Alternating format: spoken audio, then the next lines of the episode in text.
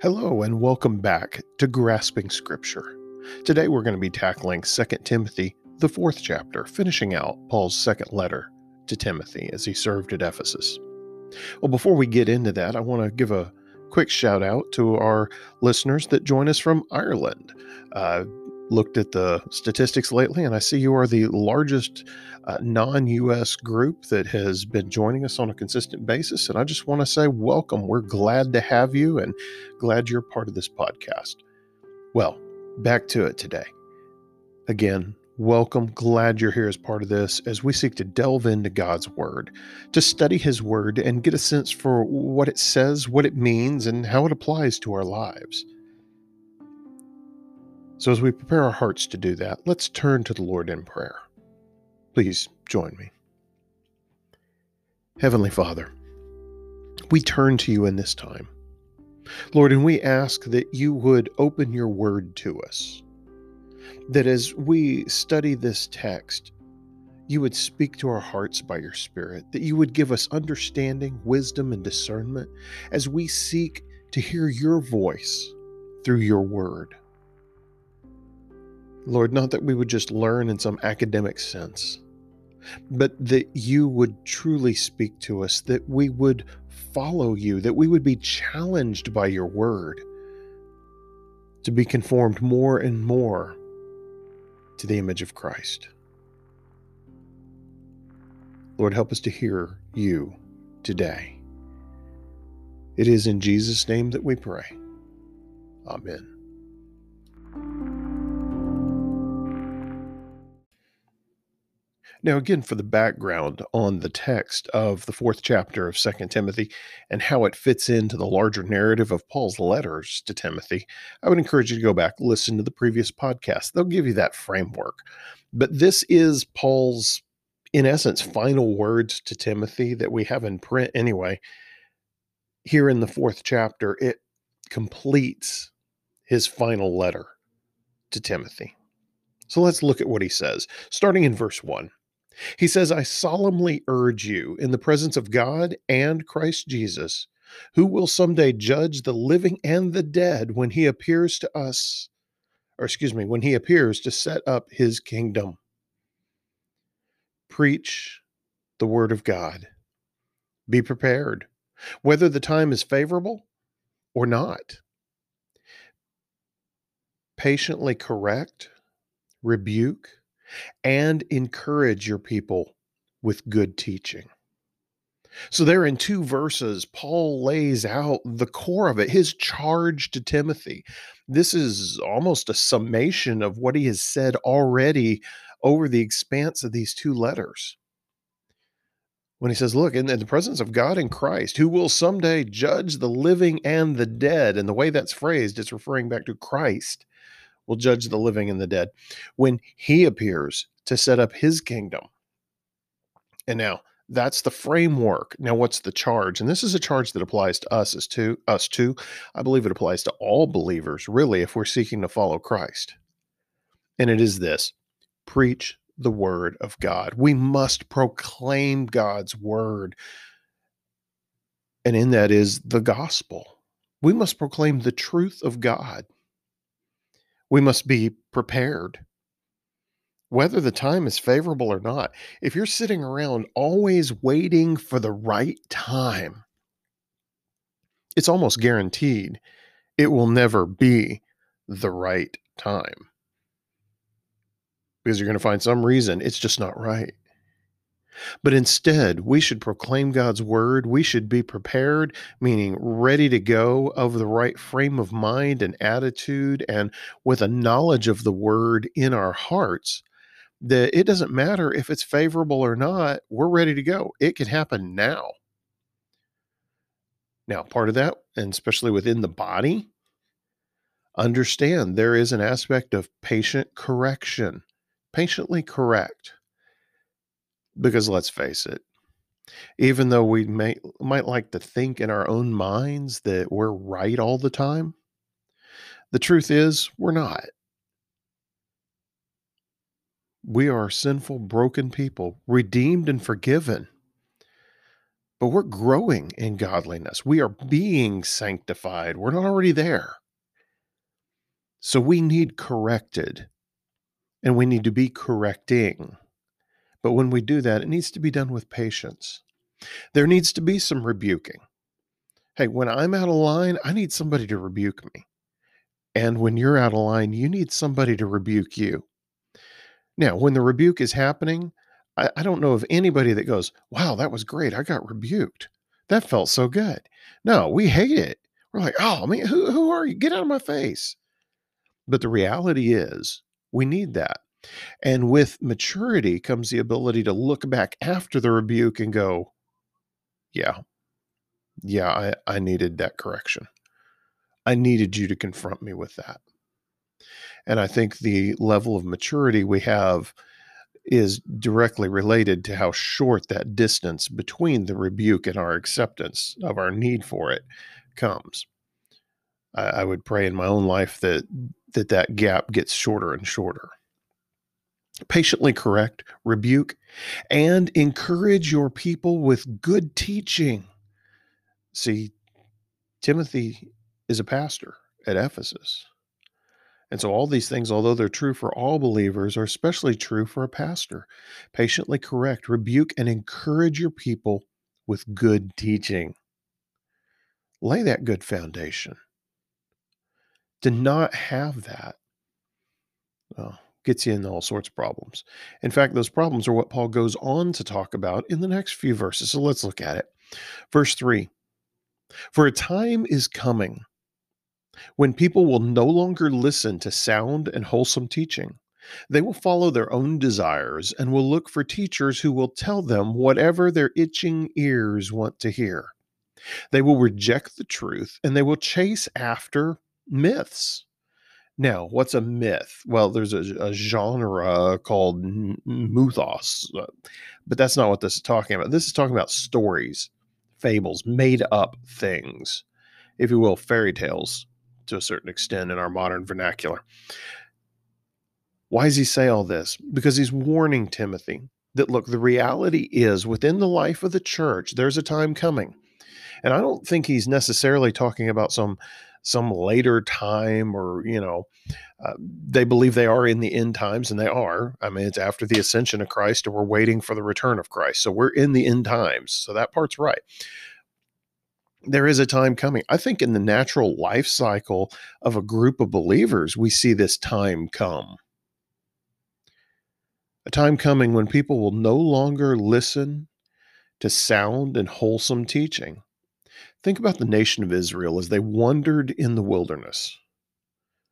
Under Moses' guidance, they had the, the Shekinah glory of God evident before them, leading them day and night. They had the the tabernacle after that tent was constructed with the ark and, and Moses going in the meeting and you know those those episodes where they were scared of Moses and he had to cover his face because he literally glowed from having been in the presence of God. I mean, how much more affirmation do you need to know this is God and this is God's representative? And yet, what did they constantly do? they'd get bored. Oh yeah, we're familiar with it. It was it was scary and kind of cool when his face glowed to begin with, but now, yeah, do we really have to listen to Moses? Is this really God talking? Now, obviously, I'm paraphrasing and lumping together a whole lot of stuff that happened. But whether it be disease, the ground literally opening opening up and swallowing them, poisonous viper, you name it, God brought judgment after judgment on the people of Israel because their ears started to itch. Because they no longer wanted to listen to sound doctrine and wholesome teaching. They wanted to follow after their desires, even if those desires weren't real you know, when they said, Hey, why, why, are we doing that? We're starving out here. Why don't we go back to Egypt? Egypt was so great. We had leeks and onions and we had pots of stew to eat and our bellies were full. It was awesome. Okay, yeah, they were killing our firstborn children and, you know, beating us sometimes to death. But other than that, it was awesome. You know, we get this delusional idea that what we desire is great and great for us. In fact, that's the deception that the devil uses. That's what makes sin look so enticing. Because without that enticing look to sin, we wouldn't go there. If sin just looked like suffering and death, I, I think we'd have the good sense to, to not go, hey, I want to try that. But we don't. It is, by its very nature, tempting. For time is coming when people will no longer listen to sound and wholesome teaching. They will follow their own desires and look for teachers who will tell them what their itching ears want to hear. We love it when people tell us what we want to hear. In other words, affirm what we're already thinking. But do you see the stark contrast between that and patient correction, rebuke, and encouraging people with good teaching? They're the complete opposite. In fact, Paul says the, the extreme in verse 4 when all of that itching ear satisfying by listening to the teachers that just tell them what they want to hear, you get the outcome. Verse 4 they will reject the truth and they will chase after myths. Chasing after myths. Hmm. You know, that reminds me of a TV show I used to watch called Mythbusters. Uh, you can Google it. But in that show, there is uh, one of the hosts of the show, uh, Adam Savage and Jamie Hyneman were the hosts. I believe it was Adam had a comment he made in one of the uh, shows, or it may have been a t shirt he was wearing, something to the effect of, I reject your reality and I substitute my own. Paul's essentially talking about people doing just that, rejecting reality, rejecting the truth, rejecting what is, and substituting their own idea of what should be, what they're comfortable with, what they like, what they want to hear. What's the problem with that? Well, it's just not reality. We don't have the privilege existing in reality of rejecting the truth and substituting our own versions of it, something we're comfortable with. Instead, we have to embrace the truth and adjust our behavior, our actions, our viewpoints based on the truth. Sometimes that can be pretty challenging, but it's what we're called to do as followers of Christ. In verse 5, Paul picks up with this. He says, But you should be, excuse me, but you should keep a clear mind in every situation. That clear mind is having a clear sense of the truth, of reality. But you should keep a clear mind in every situation. Don't be afraid of suffering for the Lord. Work at telling others the good news and fully carry out the ministry that God has given you. What does that mean?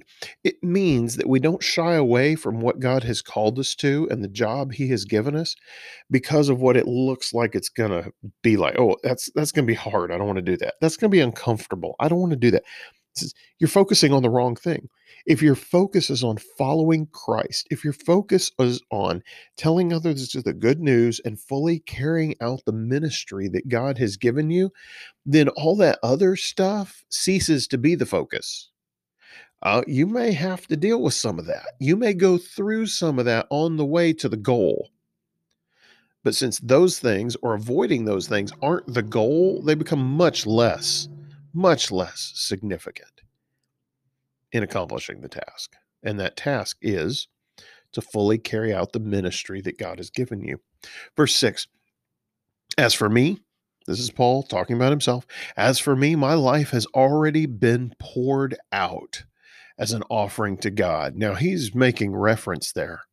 Well, let me finish it. The time of my death is near.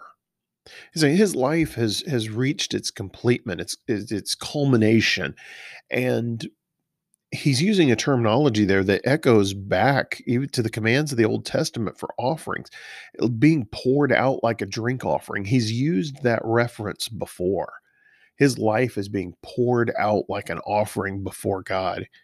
Mind you, th- this is the man that over in the 12th chapter of Romans said, I urge you, brothers, in view of God's mercy, to offer yourselves as living sacrifices to God. He's looking at his life now, going, I'm facing my death. And when I look at my life, I did. I lived it as an offering to God, an offering poured out in worship of God. Would that we could all say that as followers of Christ. As we near the end of our earthly lives, to look back and say, yeah, I've poured it all out for him. Wouldn't that be awesome? Verse 7 I have fought the good fight. I have finished the race. I have remained faithful. And now the prize awaits me the crown of righteousness, which the Lord, the righteous judge, will give me on the day of his return. And the prize is not just for me, but for all who eagerly look forward to his appearing. He's saying, Look, I know this is what lies before me. I know that I've fought the good fight, I finished the race, I've remained faithful, and now I'm waiting on the prize, that crown of righteousness, that that that the laurels that'll be given to me for winning this race, for completing the race. So I know the Lord, the righteous judge, will give me these things on the day of his return. But then he has to has to draw a point there and say, but wait. And the prize, that prize that I'm going to receive, that I'm so excited I'm going to be getting, it's not just for me, but for all who eagerly look forward to his appearing, for all those that follow Christ, for all those that fight the good fight, finish the race, remain faithful. For all of them, that prize awaits. So Paul's not gloating. He's celebrating, and not just for himself, he is celebrating on behalf of all that this applies to. What a great encouragement to us. Whatever we're facing, whatever we're struggling through, as we seek to live out that call of Christ to follow him, to proclaim his gospel, to build each other up, being mindful that his word and our encouragement to each other may involve some rebuke, it may involve some correction. That all of that is moving us towards a prize. And it is an awesome prize of the resurrection, of eternal life in the presence of God. Let's live for that day. Let's live like we're living for that day. Let's pick up in verse 9. Here we have a new section, if you will, in this chapter, in which Paul is is making some final appeals to Timothy. In fact, here he's he's appealing to Timothy to come visit him. And we have some indications here that Timothy's probably still in Ephesus. But Paul's asking him, come join me in Rome. Come encourage me.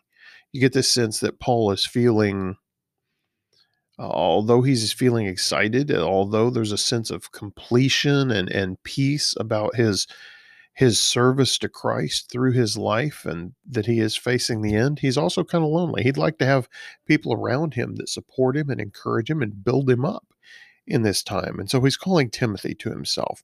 He says, Timothy, please come as soon as you can. Demas has deserted me because he loves the things of this life and he has gone to Thessalonica. Now, we, we don't know a whole lot more about that situation, except Demas didn't like what it was going to cost him to be associated with Paul. So he took off, he deserted him. Crescens has gone to Galatia. Titus has gone to Dalmatia. Now, what's the significance there? Well, those two he probably sent to Galatia and, well, Dalmatia, maybe. So they're on a mission, but still they're not there to encourage him. He says, Only Luke is with me. And yes, that's Luke that wrote the Gospel of Luke and wrote the book of Acts as well. That Luke. Now, Luke, by all indications, was probably a doctor, and that may be why he was staying with Paul was to to care for his physical well-being, but also he worked as Paul's scribe on a regular basis as well. We we see some evidence of that. So probably several things going on, but Luke is the only one there with him. And he says, and this is interesting if you think back over the history of it. Bring Mark with you when you come for he will be helpful to me in my ministry. Wait, let's roll that back a little. This is Mark, John Mark. Yes, Mark of Gospel of Mark. That Mark. Also, John Mark of the missionary journey, first missionary journey, nephew of Barnabas, uh, cut out partway through the journey. Paul was kind of upset about that. By the time second missionary journey, they split ways. Paul and Barnabas because Barnabas wanted to include John Mark in the journey. Yeah. That John Mark. Well, you see how a reconciliation has taken place. You see how Paul values Mark and sees him as an encouragement, a co laborer in the ministry. He says, Luke is the, the only Luke is with me, and bring Mark with you when you come, for he will be helpful to me in my ministry. Isn't it awesome?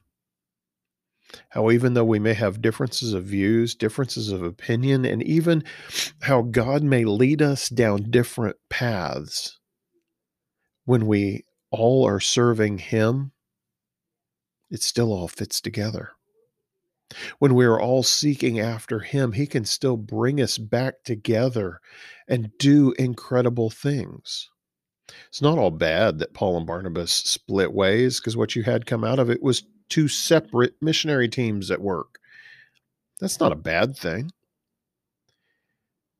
And here God has brought Paul and Mark back together. He goes on. He sent I or he goes on to say in verse 12, I sent Tychicus to Ephesus. This is the guy that was bringing the letter that Timothy's now reading. And when he says I sent him to Ephesus, it wasn't just I sent him with the letter. It's a, I sent him to fill in for you while you come to me sort of a statement. And then 13, when you come, be sure to bring the coat I left with Carpus at Troas. Also bring my books and especially my papers or literally parchments. What does that tell us? Well, if Timothy was going to have to travel through Troas to get to Rome, then he was still at Ephesus. So we, we've got a pretty good idea of where Timothy was. He's still at Ephesus. And what does Paul need the coat for? Well, he needs the coat because winter's coming and he's in prison. And let's just face it, Roman prisons weren't exactly well heated. In the wintertime, they get a bit nippy. So, you know, bring my coat, but there's more than that. Bring my books, especially my papers. He's saying, bring bring the letters, bring the writings. Um, these may be books of scripture. There may be manuscripts of, of well, what we know as some of the New Testament. I mean, it, this was important stuff. And Paul's like, I, the coat's a practical thing. So is the rest of it, but I want it here with me. I had to leave it there, but I want it here with me. So there we have it. That's the encouragement. And now he shifts to giving a warning. Now, the warning starts in verse 14. In 14, he says, Alexander, the coppersmith, did me much harm, but the Lord will judge him for what he has done. Be careful of him, for he fought against everything we said. Now, you kind of pick up there that there's more going on it wasn't just Alexander spoke out against Paul. In fact, many scholars are kind of of the opinion, although it's not overtly stated here, that Alexander may have had a hand in Paul's arrest that he's now sitting in prison for. So, eh, whatever it was, this is more than just a hey, this guy's going to give you trouble. It's a watch out for this guy. He did me much harm. And the Lord's going to judge him for it. I mean, he'll he'll stand accountable before God. Be careful of him, for he fought against everything we said. Then Paul shifts to talking about a trial. Now, here he he references the first time I was brought before the judge. You may think, oh, well, that his that's his previous Roman imprisonment, or that's back, you know, the Felix Festus bit as we go back and read Acts and and remember those accounts. That doesn't seem to be what was going on here. The normal mode for a Roman trial or a trial of a Roman citizen there in Rome would have been a, a preliminary investigation trial. You know when when they hadn't thoroughly investigated the charges it was just the basic we might think of it as an arraignment or or you know kind of that indictment phase of things. And then there was the actual trial with sentencing that takes place later. Paul is right now existing in that gap between and so he's making reference to that first part again we, we think it's the first part of his trial associated with his current imprisonment the first time I was brought before the judge, no one came with me. Everybody bailed. You know, uh, whatever the situation, whoever was with him at the time, it was that sense of, of being alone. The first time I was brought before the judge, no one came with me.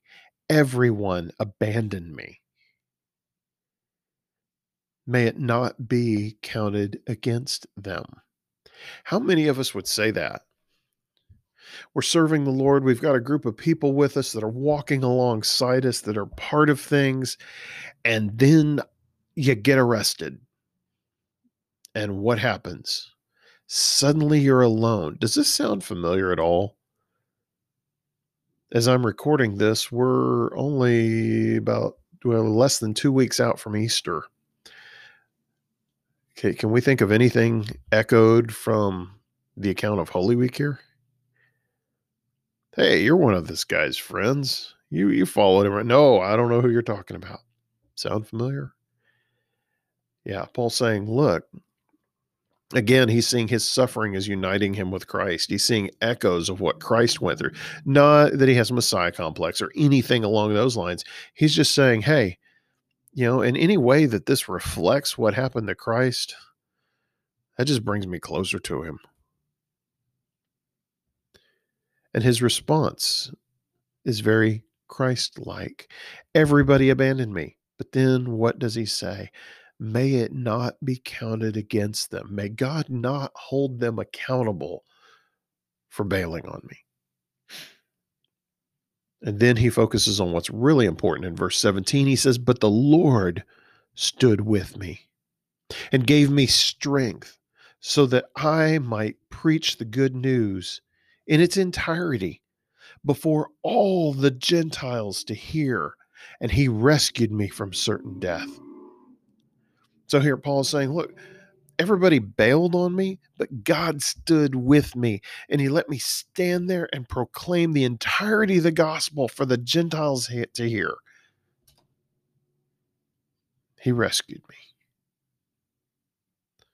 Verse 18 Yes, and the Lord will deliver me from every evil attack and will bring me safely.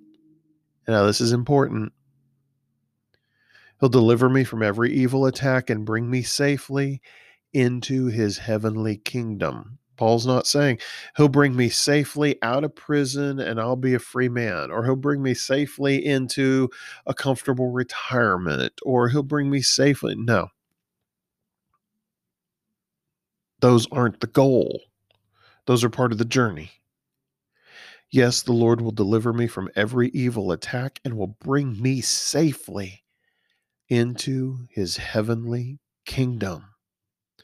All glory to God forever and ever. Amen.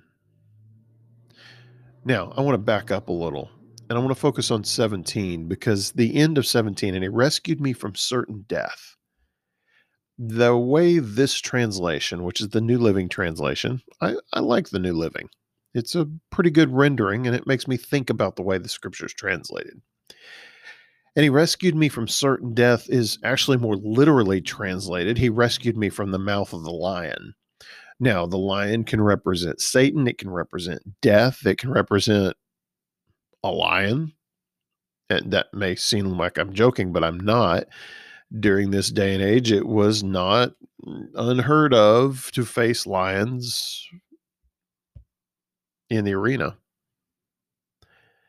And so Paul's saying, look, you know, he rescued me from getting thrown to the lions, whether that's literally or figuratively. Now, he still sees his death is coming, but it was staved off so that he could declare the gospel in its entirety for all the Gentiles to hear. And that's an awesome thing.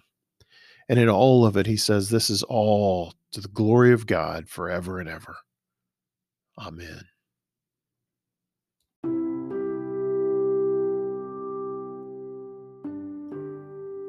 Now we come to the last few verses of Paul's final letter to Timothy.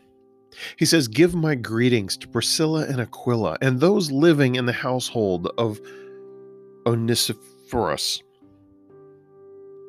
Now, that would have been in the area of Ephesus. So we get the idea that Priscilla and Aquila are in Ephesus. He said, Give my greetings to them. Erastus stayed at Corinth, and I left Trophimus sick at Miletus. So, here are these people along the way you may encounter you know, the, give them my greetings, give them my encouragement. Verse 21 Do your best to get here before winter. Hmm, little practical application there. Paul knows his time is limited, but he's also thinking, You're bringing my coat. Get here before winter. Okay. So do your best to get here before winter. Eubulus sends you greetings, and so does Pudens and Linus, Claudia, and all the brothers and sisters. Now, literally translated as brothers, but it means brothers and sisters, all those in the family of faith. And you may say, well, why, why brothers? Why can't they say brothers and sisters to begin with? Well, because the sisters would not have had legal standing.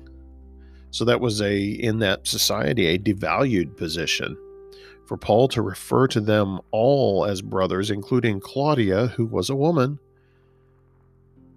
then that elevated her position to being equal to that of the guys. What do we know about these other guys? Well, uh, some of the early church fathers account Linus as being one of the first bishops or pastors of the church at Rome. Pudens is a name used in nobility. Uh, affluent families in Rome would have used that name. That wasn't a name that commoners used. You know, so we, we see some of these characters, these aren't necessarily, even in their society, insignificant people. But these are all people who, well, send their greetings. They send their greetings, their encouragement the idea is okay, maybe Paul isn't all that alone, but the people he really wants closest, the people that are dearest to him, he wants there. He wants Mark. He wants Timothy. He has Luke. But these others are there, they're around, and they send their greetings as well, their encouragements as well. What can we learn from that? We need to learn from that that it's not, church isn't all about one person. Well, okay, it's all about Jesus who is so much more than one person. But in living out our Christian life, we all need to be an encouragement to each other. We all need to be building each other up, supporting each other, standing next to each other. And yeah, that involves correction sometimes, and it involves rebuke sometimes, but a lot of times it involves just being there. Just being there being an encouragement, standing with, not abandoning. And Paul is mentioning all of these people who have shown their faith to be true by their steadfastness, who are giving greetings and encouragement. That should remind us as believers we need to be doing that. We need to be together, encouraging. Even as I record this during a global pandemic when so many of us are, are isolated and separate, we have tools at our disposal. We have technology like what I'm recording this podcast on that allow us to reach out and communicate with each other and encourage each other and build each other up. But we still have people we can talk to across a yard. Maybe our next door neighbors. Maybe we need to pick up a phone and call somebody and encourage them and remind them they haven't been abandoned and they're not alone. Then Paul finishes with verse 22 May the Lord be with your spirit, and may his grace be with all of you. Now, this is a slightly different ending than Paul normally uses. It sounds similar, but he words it a little different. But he gives that encouragement to the Lord being with them to build them up in their spirit. But then he says, and may his grace be with you all. Unlike the first letter to Timothy, which was intended to be read out loud in front of the church, this one has a much more personal flavor. And yet, for him to say, may his grace be with all of you, indicates this one too was meant to be read out loud, to be an encouragement. Paul knew he was writing to more than just Timothy. And of course, God, in inspiring him, knew he was writing to generations and, and millennia of believers to come. This is God's word. And it's for us as well as for Timothy. Take those encouragements that we find here, apply them to your heart and your mind Seek to live a life that finishes the race, that is faithful, that celebrates in the Savior. Let's pray. Heavenly Father, we do thank you. We thank you that even though we may seem abandoned and, and things may seem hopeless and and even pointless, that you have not left us, that you stand with us and you will give us strength to follow you. You will empower us with your indwelling presence to do what you have called us to do. Because without it being dependent even on our faithfulness or anyone else's faithfulness to us, you are faithful. You can be trusted and counted on. And Lord, we thank you for that. We pray that you would forgive us where we have been unfaithful and that you will continue to show us your faithfulness. It is in Jesus' name that we pray. Amen.